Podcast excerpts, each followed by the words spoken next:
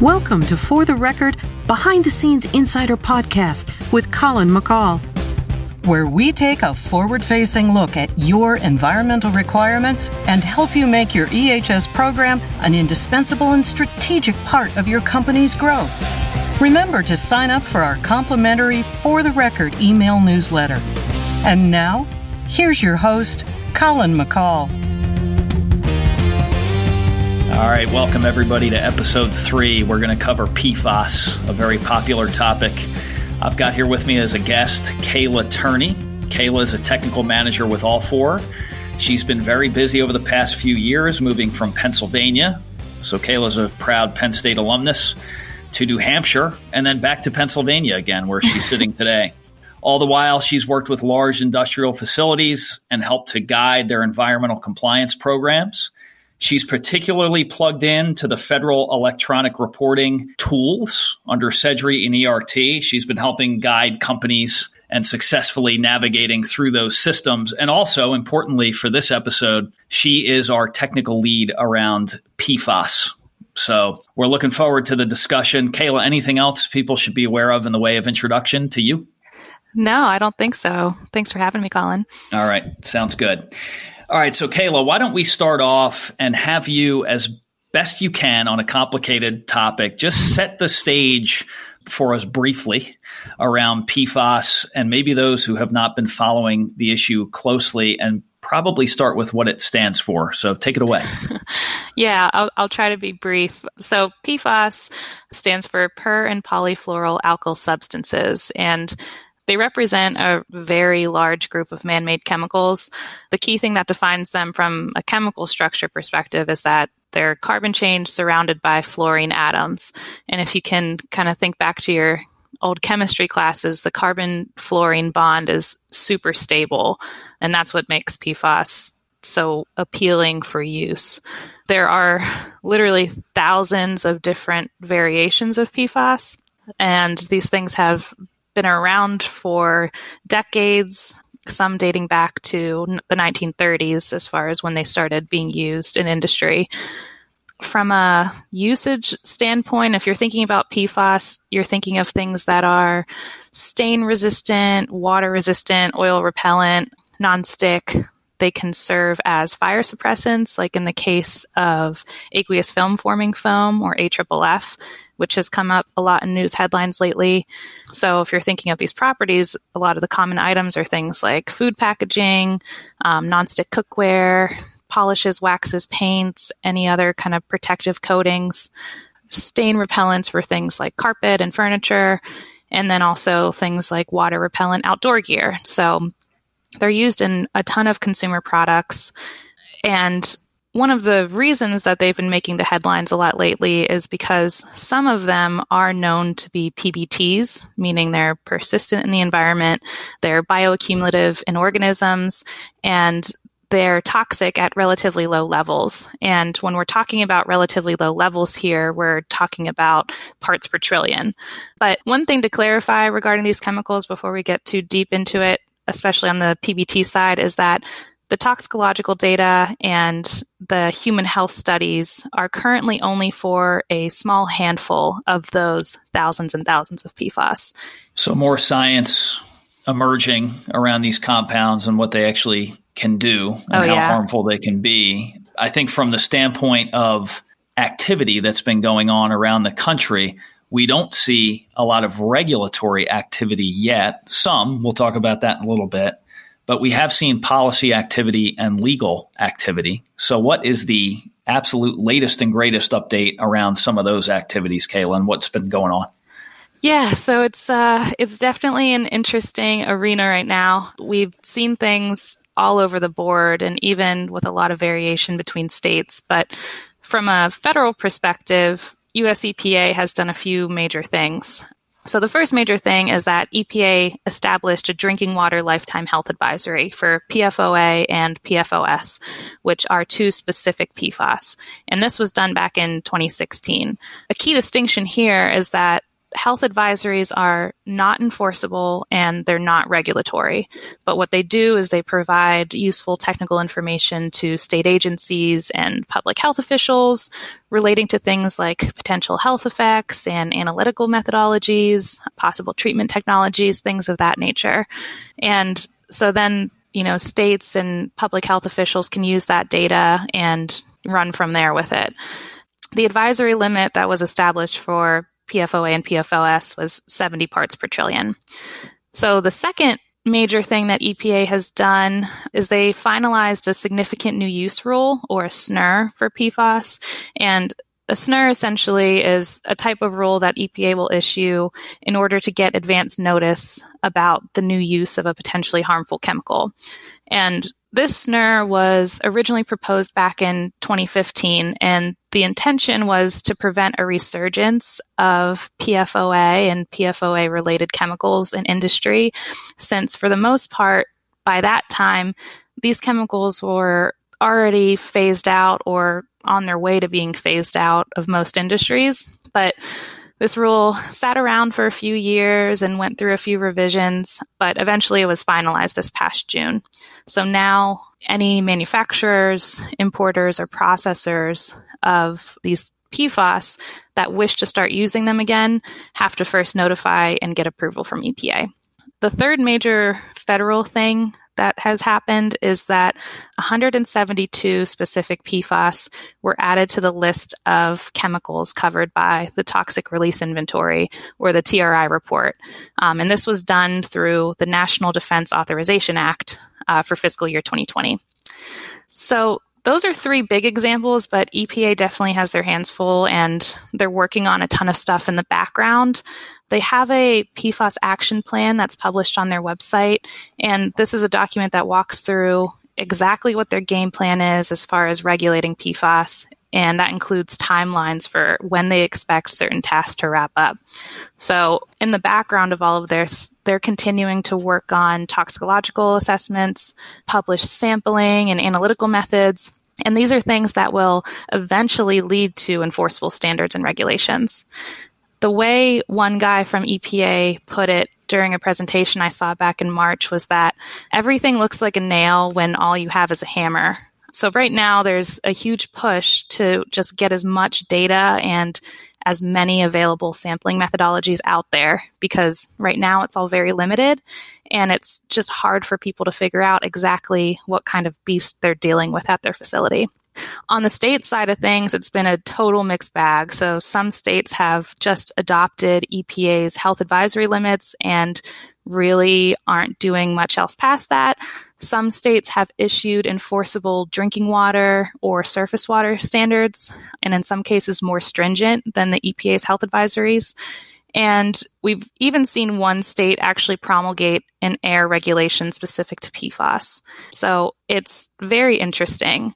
On the legal front, we're really just seeing more and more consent decrees popping up around the country. So some are just in regards to water, but some are also dealing with air now as well. So the 70 parts per trillion guideline that came out, that's a drinking water guideline. Mm-hmm. And it goes from a guideline like that into collecting more information, the states having that to collect more information. Then we start to see some regulatory activity pick up around reporting and things like that, like around TRI. Yep. But holistically, in the end, this is a water issue. Right. At its root, and it's a drinking water issue because PFAS are used in industrial processes. Some of the longer chain ones have been phased out, but some shorter chain ones are still used. It's used in industrial processes or it's accumulated in the environment. So it ends up in wastewater effluent and things like that. And then it ends up in drinking water systems. And some of the states have started to do sampling around that. But how does this tie back into air and air emissions? So, from a technical perspective, how does air fit into this overall picture? Yeah. So, there's a lot to consider technically here when you actually start thinking about sampling and background concentrations and all of that. But to put it in the most simplified terms, basically, let's say you have a manufacturing facility and that facility uses PFAS as a raw material, or perhaps they even manufacture PFAS. So obviously, like you said, you know, you can have direct water releases from that facility, and whether that's through spills or maybe they're sending process water out through their wastewater treatment plant, what have you. But you could also have water releases as a result of your air releases.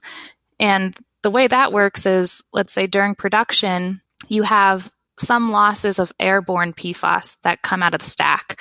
And then that travels through the air and it can travel for several miles. And then during rain events, it's deposited back to the ground. And then through deposition and runoff, that ends back up in the groundwater or the surface water. So it's all related. And this has been proven through sampling and modeling as well. Okay, so then how those air releases that fit into this overall picture, where are we starting to see those factor into maybe some regulatory frameworks that have been put in place? Yeah, so as mentioned earlier, legally, we're mostly just seeing this as part of consent decrees. So early on consent decrees were mostly just focused on water. So, you know, there's a facility that's tied to an area's PFAS water contamination, and now that facility is responsible for remediating that contamination, whether that's installing water treatment technologies or, you know, things like that. But now we're seeing air tied into those same consent decrees. So that could be in the form of requiring a facility to evaluate and install an air pollution control device, like a, a thermal oxidizer, or requiring them to conduct stack testing or just anything like that. And then, as also touched on earlier, there's one state that does have a PFAS air regulation, and it's actually a best available control technology or BACT regulation.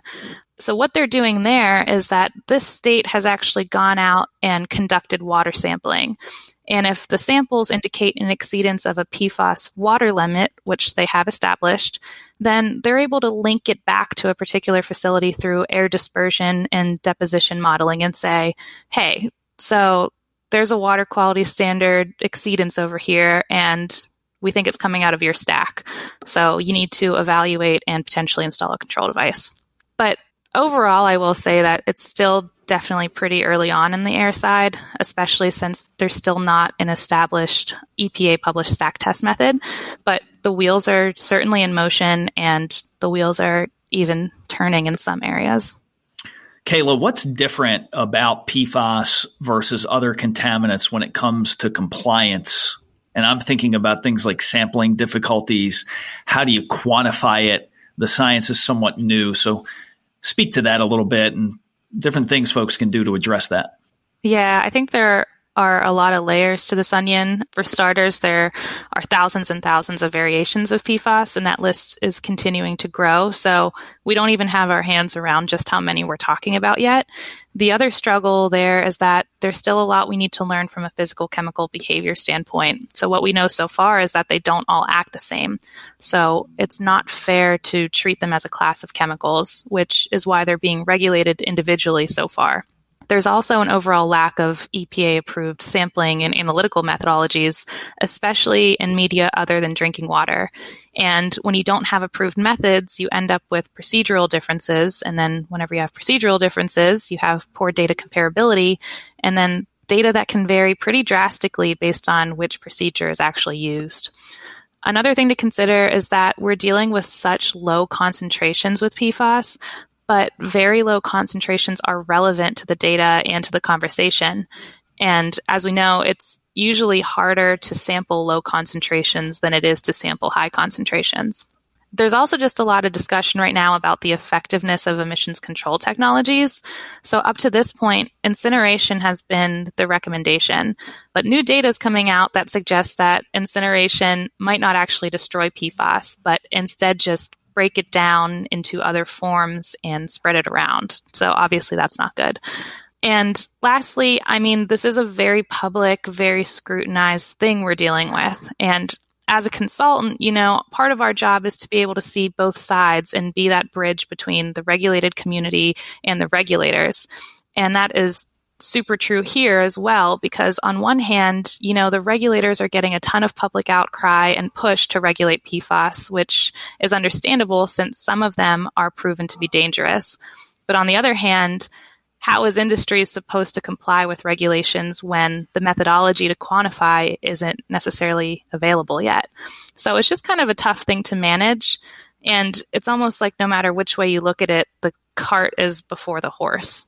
And Kayla, one follow up I'll make on that and some of the difficulties around quantification is that we are collaborating with Weston and environmental standards because Weston is on the leading edge of emissions test methods around PFAS. Environmental standards is on the leading edge around analytical methods that could be used to quantify PFAS. And you need good data before you go and plug it into an air deposition model and plug it into permit conditions, even though that's in its infancy. But looking ahead to the future, we'll need to do some of that. So I thought it was important to mention that there are a number of parties and entities out there that are really closely tracking these issues. Yep, good point. Yeah, so it's interesting because as PFAS gains more press, becomes a bigger issue, it becomes a reportable compound under TRI. You just start to see the momentum behind this and trying to put some regulatory framework. I think this is probably one of those things that the election influences somewhat in terms of the pace mm-hmm. of that process and whether it occurs at a federal level or whether states individually feel like they need to take some action here in the near term. So there's going to be a lot of things that evolve. But going back to a requirement that we know is in place going into next year, that's TRI.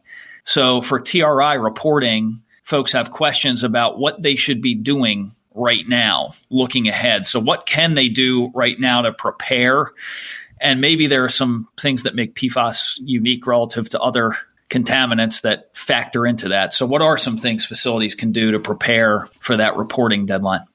Yeah. So, right now, I would say the top thing would be to just take a hard look at your chemical inventory and know which, if any, of the 172 TRI PFAS you have on site. Also, be on the lookout for any updated safety data sheets or notifications from your suppliers because part of the supplier notification requirements are to update their consumers whenever a new TRI chemical is present in their products. So that would be number one. And truthfully, it's not really expected that most people are using the 172 PFAS in their operations, with the exception of AFFF, which leads me to my second tip, which is if you have AFFF on site, figure out what kind of PFAS is in it, what the concentration is, and then understand how you're tracking actual usages.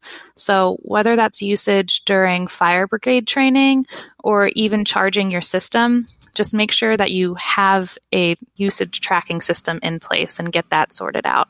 Also, just as a note for TRI, TRI alone doesn't require facilities to conduct sampling. So, if you were required to sample for another purpose, let's say the state requests you to, then you would be obligated to use that data in your TRI report.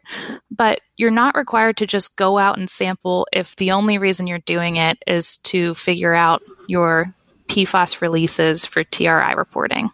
So the key here is use data that's available, that's right. readily available, and that we already have from suppliers who are obligated to to provide that information. So that's good. That's helpful feedback. And this is next July, July 2021, just to make that deadline clear. So between now and then, doing some of these things is important. Yep, absolutely. If I'm in general industry and I don't necessarily utilize PFAS directly. I don't manufacture PFAS directly, but it may be present in incoming raw materials because it's present just about everywhere. Aside from calling you and asking you for an update, what are some of the other things, venues that folks can be looking at? What can folks be doing to stay up to date on these issues and what should they stay up to date on? Yeah, so again, I think knowing your inventory and what you have on site is number one. Next, I'd say to know your neighbors. So if down the line you are asked to conduct sampling, you need to know who around you might be contributing to background concentrations. So just be aware of your surroundings. Along the same lines, don't be surprised if the state asks you to conduct sampling especially with the uptick in consent decrees we're seeing, it's not unlikely that if one of your neighbors is entering into one of these agreements, then the state could ask you for data as well, just so they can get a better sense for, you know, how far spread the issue is. So just don't be surprised if you get a knock on the door asking for testing. And lastly, I just recommend generally staying on top of regulatory updates from your state. So I have a PFAS Google alert set up, and I'll tell you, I get like at least 10 emails a day with different stories and regulatory movement from across the country. So the tides are always changing. Just be aware of what your state is working on. I appreciate that, Kayla. So I think that, as Kayla mentioned, there's so many things changing around this. There's going to be new information coming out. So I wouldn't be surprised if we have the occasional episode related to PFAS as some of those developments occur. And some of those things that you can do to stay on top of those are very important because this is a very charged issue. Kayla herself has been at a PFAS related public meeting around one of the facilities that a particular state was evaluating, and it was highly attended and uh, highly charged in terms of the public interest around that process. So even if you feel like you may be outside of the fray, this is still a big enough issue, and it's an issue that's getting enough press and now some regulatory and reporting attention that we ought to be staying on top of it. So, Kayla, I appreciate the time. I'm sure we'll talk PFAS or electronic reporting in an upcoming episode. Beyond that, thanks everybody for tuning in. Thanks, Colin.